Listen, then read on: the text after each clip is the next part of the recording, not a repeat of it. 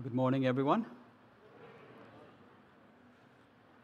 It's great to see you here today in person and online as we wind up this teaching series on the book of Jonah by looking at chapter 4, a chapter in which the relationship between Jonah and God arrives at a crucial moment with a question hanging in the air about where they'll go next together. You can look chapter 4 up on your phone or on page 1438 in the Bible under the chair in front of you if you wish. But be aware that some portions of this scripture passage will also appear on the screen as we go along. Also, just a reminder that in the chapter just before, chapter 3, Jonah arrives in Nineveh. He preaches the world's shortest sermon ever 40 more days and Nineveh will be overthrown. That's all he says, but it's enough. Everyone in Nineveh, animals included, repent of their wicked, violent ways and do a spiritual 180 in their lives back to God. So, with that in mind, let's get going. And let's start with a story. Back when our church still met on Main Street in the Old North End, in a building which, of course, is now Rivercross Mission, there was this large meeting space called Raymond Hall just at the back of the worship center and Raymond Hall was used for all sorts of gatherings, including the Hope Mission, the same ministry that now forms the core of what goes on at Rivercross Mission. And there was a long coat rack at one end of Raymond Hall, and for many years, uh, there was a large sign propped up on that coat rack, a sign that said, Lives Under Construction. I have no idea where the sign came from, but like I said, it was there for a while. And I always thought that it was entirely appropriate that this sign kind of presided over the Hope mission, because that's essentially what the mission is all about. It's a place where we come together as friends in the presence of Jesus. Each of us with sins and shortcomings, each of us a work in progress, a life under construction. As we work together with God's help to build each other up by caring for those most basic needs that keep us alive and kicking, clothing, a hot meal, a hot cup of coffee, but more than just the basics, too human contact, friendship, encouragement, and most important of all, prayer, teaching, and worship. As we encourage each other, sinners all, to build good and solid from the ground up on Jesus Christ, who is the cornerstone, the foundation stone of our lives. And what holds true for the mission holds true for each of us here today, too. We are all works in progress, our lives constantly under construction in some way, perhaps especially in our relationship with God. Which brings us to Jonah in chapter 4 a work in progress prophet, if there ever was one. God still has a lot to do, and preferably with full safety gear on, as he puts his, all his divine skills into completing his workmanship in this rather hostile prophet's life. So here's why Jonah struggles so much he knows who God is, and he knows God's story. But he has a sin problem going on, which constantly gets in the way of God. Let me explain. Chapter 1, verse 2. God commands Jonah to go to Nineveh, the hated capital city of the wicked Assyrian Empire, to warn them about judgment to come if they don't change their ways. Nineveh lies in this direction, but Jonah takes off running, then hops on a Mediterranean cruise ship, heading in the complete opposite direction to get as far away from God as he can. Why? Well, first off, he's terrified, and for good reason. He's afraid that the brutal Ninevites are going to kill him. But there's more going on here, a lot more. Remember who Jonah is a prophet. Prophets were people who spent time in God's company and meditated on the holy scriptures of God's people, and then, out of their experience of God and their knowledge of how He works, they spoke for God to the people, calling them to account for abandoning God's ways, sin, then warning about judgment to come, before ultimately promising a hopeful future if they repent, do a spiritual 180, and head back to obedient faith in God. All this to say that Jonah, even though his relationship with God obviously lacks a solid foundation, is still a prophet who's hung around God and the scriptures enough to know who God really is. And if we have any doubt about that, he shows us that he knows when he prays to the Lord in chapter 4, verse 2. You are a gracious and compassionate God, slow to anger and abounding in love, a God who relents from sending calamity. Sound familiar? Jonah knows the story. Think back to Exodus chapter 34, when Moses meets God on Mount Sinai to renew the covenant between God and his people. And as God passes by Moses, he announces with authority who he is. And how does God describe himself? Chapter 34, verses 6 and 7. The Lord, the Lord, the compassionate and gracious God, slow to anger, abounding in love and faithfulness, maintaining love to thousands, and forgiving wickedness, rebellion, and sin. Jonah, the work in progress prophet, repeats almost word for word how God sees himself, and in doing this, acknowledges who God really is. And for a God who looks like this, gracious and merciful, compassionate instead of angry, and loving and forgiving without measure, judgment is always the last thing, the very last thing, never the first thing on his mind. That's why he sends prophets for crying out loud. And Jonah, as a prophet, knows this because out of love, God wants to warn people off from the disastrous direction their lives are going so that they'll turn around, repent before it's too late, and head back to the welcome promise of life with God. Jonah knows God, he knows God's story, which means that there's one more thing that he knows too. Something that frames this whole book, in which comes into focus in God's command to Jonah to take on a mission to the Ninevites.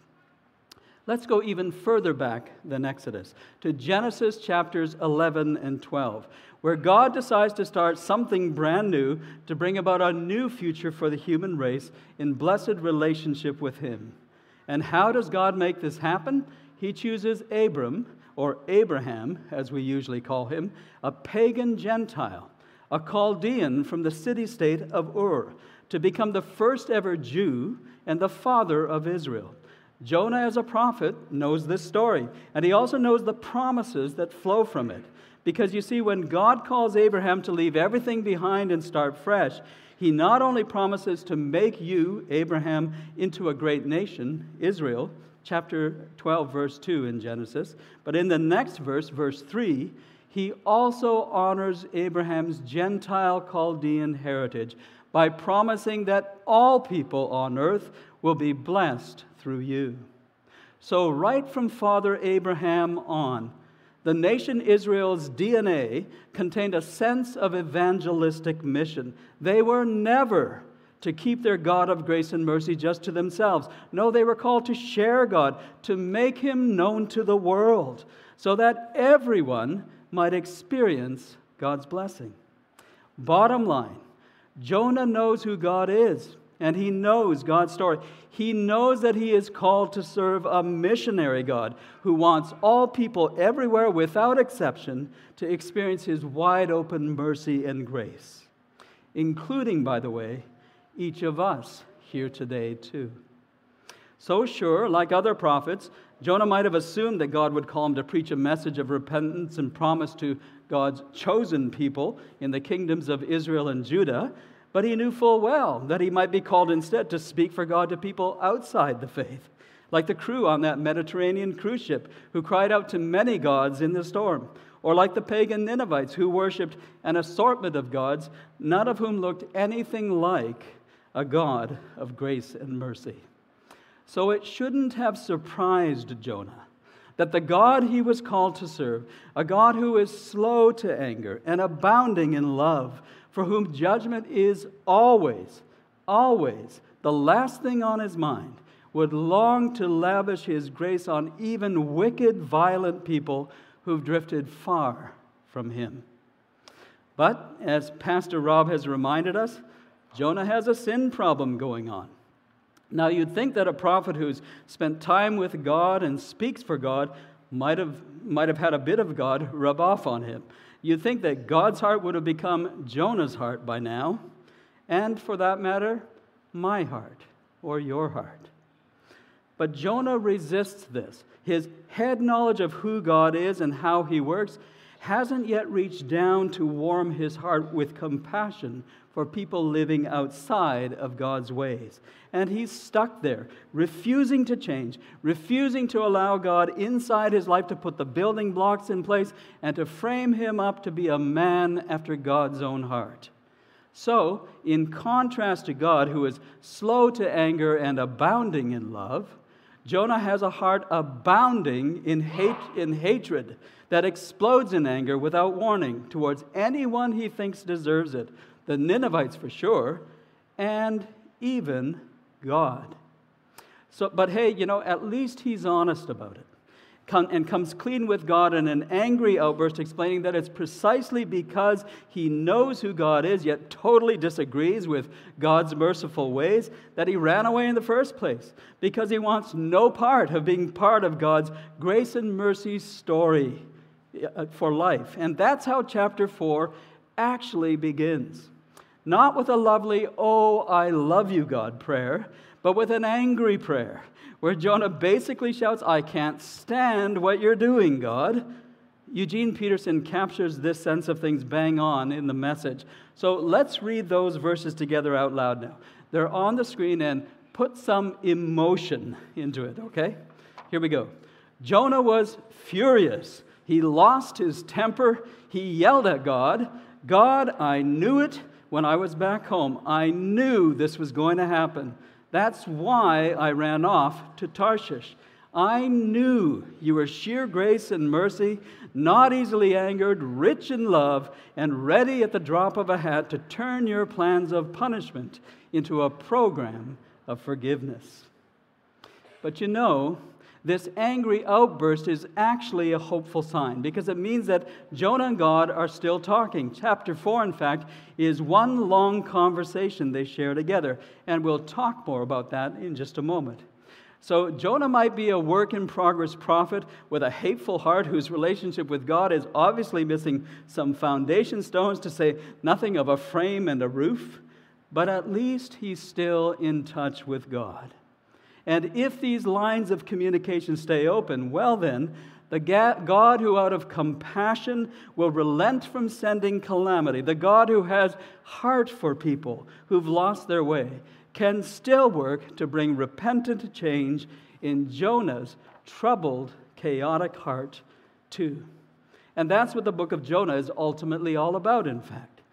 Jonah might have a sin problem, but no matter because the same missionary God who, out of compassion, will go to extraordinary lengths to bring even the wicked Ninevites to repentant faith, will pursue Jonah with the same relentless determination. The God of grace and mercy isn't finished with Jonah yet and will put in every effort to build Jonah up into an open hearted faith in him. And we've seen this as Rob took us through the first chapter, three chapters in this book. Even as Jonah tries to run away from God, he keeps running into God instead. And every time the two of them meet up, God keeps at it, cementing in another foundation stone here, adding a timber over there, as he works patiently, lovingly at turning this work in progress prophet into someone who doesn't just speak for God, but who actually looks like the God he's been called to serve.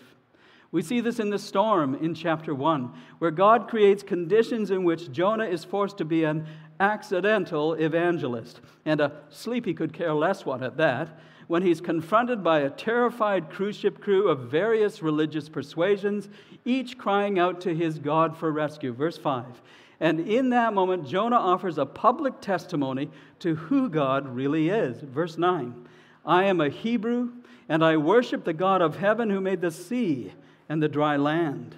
A testimony that becomes part of the story that leads these desperate men in verse 14 to cry out to the Lord in newfound faith and hope. And in that moment, even if Jonah wants nothing to do with him, God confirms that he still sees Jonah as a prophet and still plans to use him, and he does with that cruise ship crew, to bring God's blessing to all people on earth. The God of grace and mercy isn't finished with Jonah yet. We see this in chapter 2 in the big fish, not a whale, a fish, where God lets Jonah know just how much he cares for him by arranging a fish food rescue to save him from drowning. But there's more going on here. Chapter 2, verse 17. Jonah was in the fish's belly three days and nights. That's a long time, and it's on purpose. God arranges this to provide Jonah with an I've got you just where I want you spiritual time out so that he can work at making changes in Jonah's heart. And sure enough, Jonah comes to his senses, well, at least for now, and he realizes that he can never abandon God because God will always find him and come to his rescue. And as Jonah works all this through, he repents, promising to live for God again. Verse 4 Yes, I will look again toward your holy temple. And he falls to his knees in worship and commits himself again to being a prophet who will bring God's salvation rescue to the Ninevites. Verse 9, with a few editorial additions. I, with shouts of grateful praise, will sacrifice to you what I have vowed as a prophet. I will make good. I will say to the Ninevites, Salvation comes from the Lord. The God of grace and mercy isn't finished with Jonah yet. But let's just take a moment here and just pause and look again at, at the movement in this story. Rob told us in sermon number one that we see a pattern of down, down, down as Jonah's sin problem gets the best of him and he disobeys God. Down to Joppa, down onto a ship, down into the hold of a ship, down deep into sleep, then down into the ocean deep in the belly of a fish, deep in the realm of the dead, Jonah says in chapter 2, verse 2. But where a relentless God of grace and mercy is at work, this surely can't go on forever. And that's in fact what we see here. Jonah might be on his way down to rock bottom, but God, in his goodness, is doing all he can to bring Jonah back up, up, up. It actually begins even before Jonah hits rock bottom, when God reaffirms Jonah's call to be a prophet to all people through his accidental cruise ship testimony. But it gathers momentum after Jesus, after Jonah's come to Jesus moment in the fish, when he repents and recommits to his call from God at which point the God who made the sea and the dry land causes the fish to upchuck, that is, vomit Jonah, from the ocean deep up onto a beach. And Jonah's upward mobility continues from there. First, God confirms Jonah's call to go to the Ninevites again, chapter 3, verses 1 and 2. And then Jonah heads out in obedient faith. Verse 3 Jonah obeyed the Lord and went to Nineveh. Things are looking up. Now, yes, somewhere on the journey, Jonah's sin problem gets the best of him again, but he still goes to Nineveh. And he still delivers God's word. He's definitely just kind of going through the motions, only taking a one day journey into a three day city and offering just a one sentence sermon that doesn't mention a merciful God, that doesn't offer a come to Jesus altar call, and just talks about punishment to come, which, of course, is the kind of thing Jonah wants the Ninevites to experience. But he's at least obedient enough to still speak for God and say at least something to the Ninevites. And the all powerful God of heaven who made the sea and the dry land, the God who has heart, compassion, for people who've lost their way, takes care of the rest. And the Ninevites repent, do a spiritual 180, and head back to God. The God of grace and mercy isn't finished with Jonah yet. Although, honestly, by now you wonder why God should even bother. I mean, after all, even after God's fish food rescue, even after Jonah repents and recommits to his call, even after he shares God's word just enough to open the door for God to show grace and mercy to the Ninevites, even after all that evidence of God at work in and through Jonah's life, we run into hostile, angry, hateful Jonah again in chapter 4. The chapter, as we've already talked about, begins with an angry prayer, and things don't improve from there. Three times in verses 3, 8, and 9, Jonah puts into words the fact that he's just so consumed by anger at God for showing mercy to the Ninevites, but also, it seems, for pretty much everything else in life too, that he just wants to permanently pack it in. Now, Lord, take away my life, for it is better for me to die than to live. I'm so angry. I wish I were dead.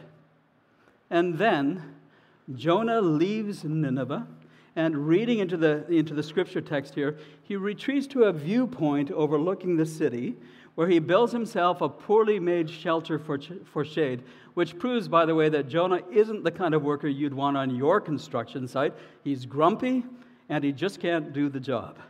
And then Jonah sits there on his hilltop in that ramshackle shelter, watching in judgment. Verse 5 Jonah waited to see what would happen to the city. He's waiting for them to fail.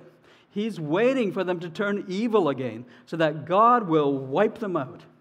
But it's pretty clear from all that goes on in chapter 4 that Jonah is waiting on God too, to see if God will change his mind and repent from his mercy. And Jonah is ready to pass judgment if God doesn't. Jonah is a work in progress prophet who seems to want nothing more than to dismiss God from the construction site of his heart. But the God of grace and mercy isn't finished with Jonah yet.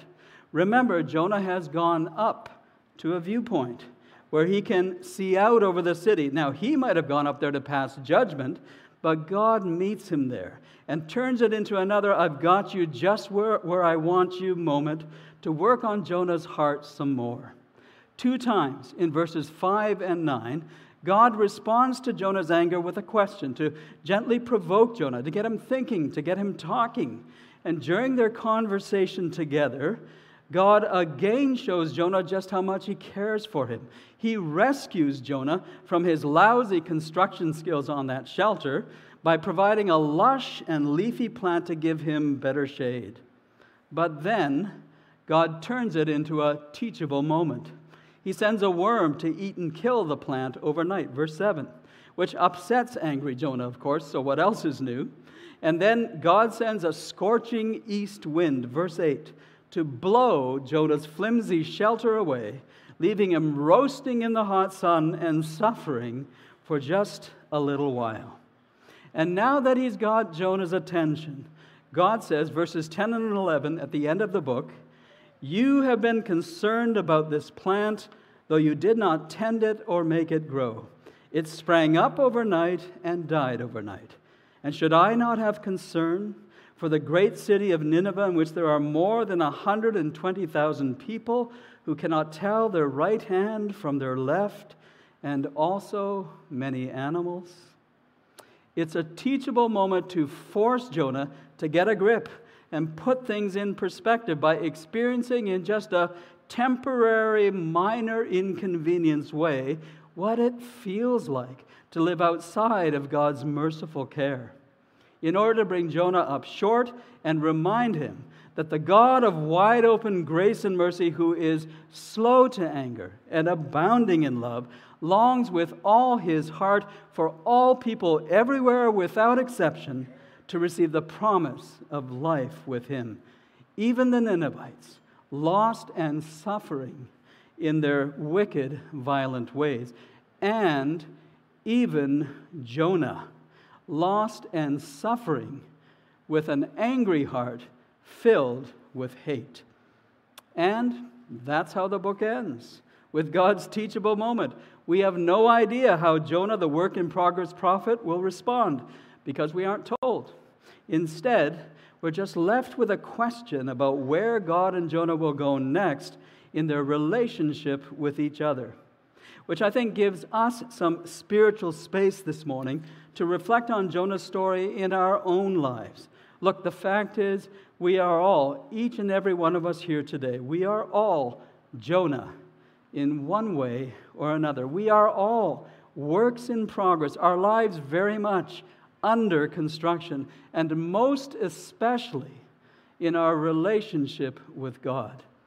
So, as we wind things up, here are three questions that I encourage us each to think about as we figure out, with God's help, how Jonah's story will end in our own lives. Here they are. Number one, do you really know God, who God is? Not with your head, but in your heart, do you? Jonah's story reminds us how important the answer to this question is because it'll determine the direction we go, either away from God or towards God. Question number two What sin problem gets in the way of your relationship with God and with other people? Jonah's story reminds us that we need to be honest and come clean with God about this if we want to have a relationship with Him. Jonah actually manages to do this and so can we.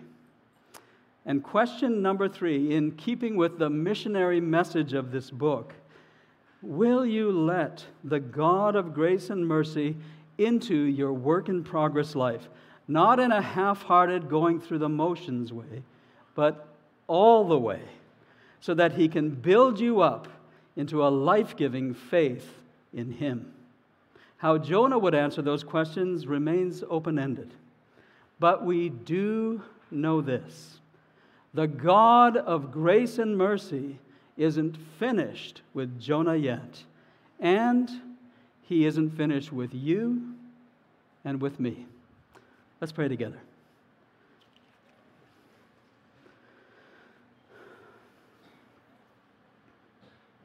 God of grace and mercy, we just want to take a moment right now to, to be honest with you and, and acknowledge that sometimes we really don't know you. We think we do, but our hearts betray us and we run away. And Lord, we also acknowledge that we have many sins and shortcomings in our lives that often get in the way of really having a relationship with you. Lord, we are each a work in progress, and you still have a lot of work to do in our hearts. And so we open ourselves to you today. We put aside the excuses, we remove the barriers, we stop settling for just going through the motions and invite you to do the work that needs doing to bring us into a life giving relationship with you. In Jesus' name we pray. Amen.